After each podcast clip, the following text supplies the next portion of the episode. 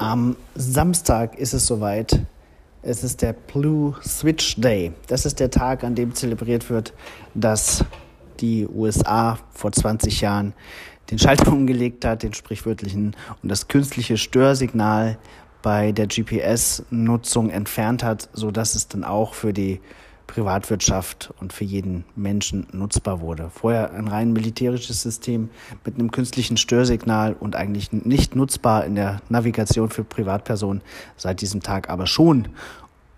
Genauer gesagt ist das am 1. Mai 2000 passiert und am 2. Mai wurde dann der, gleich der erste Geocache versteckt, wie ihr sicher alle wisst, von Dave Ulmer in der Nähe von Portland.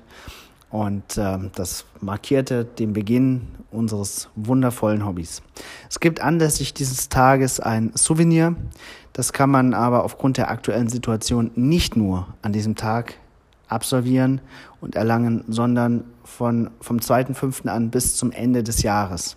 Und alles, was ihr dafür tun müsst, ist, einen Geocache zu suchen, ein Event äh, als Besuch zu loggen oder ein Adventure Lab zu absolvieren das sollte machbar sein. Irgendwann sind die Beschränkungen auch alle wieder weg und ähm, auch irgendwann hört Quarantäne auf für diejenigen, die in Quarantäne stehen. Das sollte also machbar sein. Ich wünsche euch viel Spaß dabei und ja, unser Hobby wird weiter, wird sich weiterentwickeln. Ich bin sehr gespannt auf das, was da noch kommt in der Zukunft. Bis bald im Wald.